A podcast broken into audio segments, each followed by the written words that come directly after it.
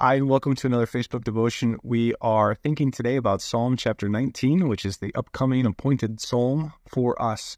Uh, the psalm is all about how uh, God, God and his handiwork can be seen readily in creation just by looking outside, and how the law of God is good and beneficial for us.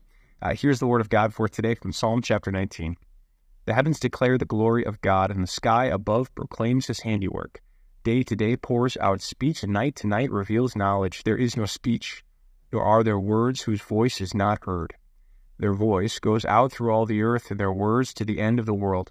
In them he has set a tent for the sun, which comes out like a bridegroom leaving his chamber, and like a strong man runs its course with joy. Its rising is from the end of the heavens, and its circuit to the end of them, and there is nothing hidden from its heat. The law of the Lord is perfect, reviving the soul. The testimony of the Lord is sure, making wise the simple. The precepts of the Lord are right, rejoicing the heart.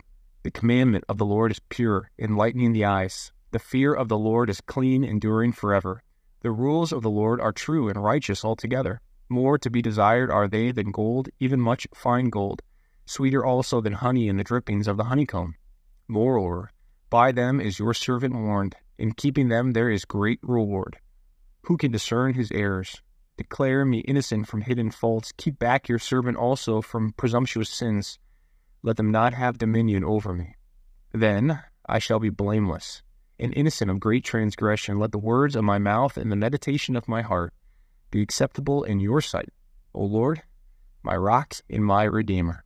There are two themes I want to draw on for today. First is that the scriptures rightly say we declare or we can see that creation declares God's handiwork. If we walk outside, we look at the the green grass, the blue skies. I hope the green grass and blue skies wherever you are. I know we're in the middle of winter, but when we go outside and look up and look around, we can see that this is designed by someone. Uh, we see this and know this as Christians, and it's not just someone that we ascribe this knowledge and ability and fine tuning to. We know that it is God who creates all things by the very word that he sends forth, which is Jesus Christ. In him we live and move and have our being.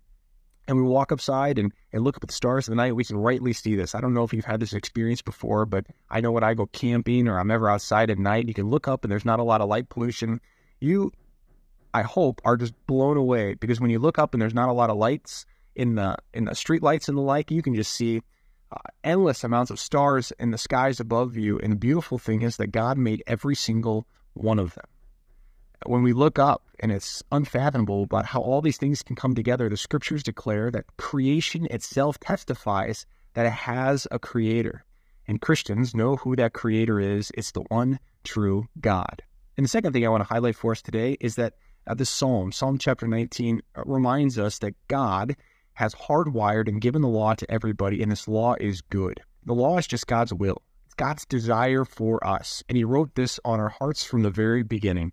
You know, we're doing some confirmation interview prep with the students as they prepare for their uh, final interviews here at the end of the year. And one of the questions that we always ask is God's law is given twice. When was God's law given? Well, God's law is given once in history, right? It's given once in history when Moses goes up on Mount Sinai and God gives Moses the two stone tablets. And he gives Moses those two stone tablets and says, This is uh, my Ten Commandments. This is the law that I want for my people. But the scriptures also remind us that God's law is given another time. It's given when it's written on every single human's heart.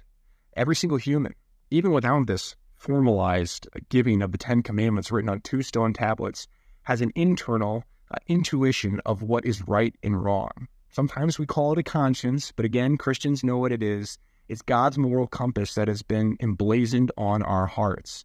Uh, the beauty of this being written down is that we can see clearly because so often we are tainted and tempted by sin, and we need this uh, true, solidified moral direction uh, to know what God's will is. But the truth is, everybody knows internally what is right and what is wrong. We have this sense of direction, we have this sense of purpose, and this is the idea of God's law is written on our hearts and is clarified in His holy scriptures and is for our good. The law is not described in the Bible as something bad, it's described as something good and for our benefit, that we should rejoice in it, have direction in our life, and use it to help other people. Uh, two big themes again that I wanted to take away from today is this that creation itself, the Bible says, lets us know that there is a creator that we call the one true God. And two, God has directions for us in our lives. And He has written these directions, these morals, these ethics on our hearts that us and all people might know what He desires. And we see what He desires most fully in His Son Jesus, who comes uh, not to be a terror to us and a jerk to us and mean to us, uh, but Jesus comes that we might know Him and have life abundantly. This is most pointedly and fully Uh, what our God wants for us, that we would spend eternity with Him. I hope you're having a great day.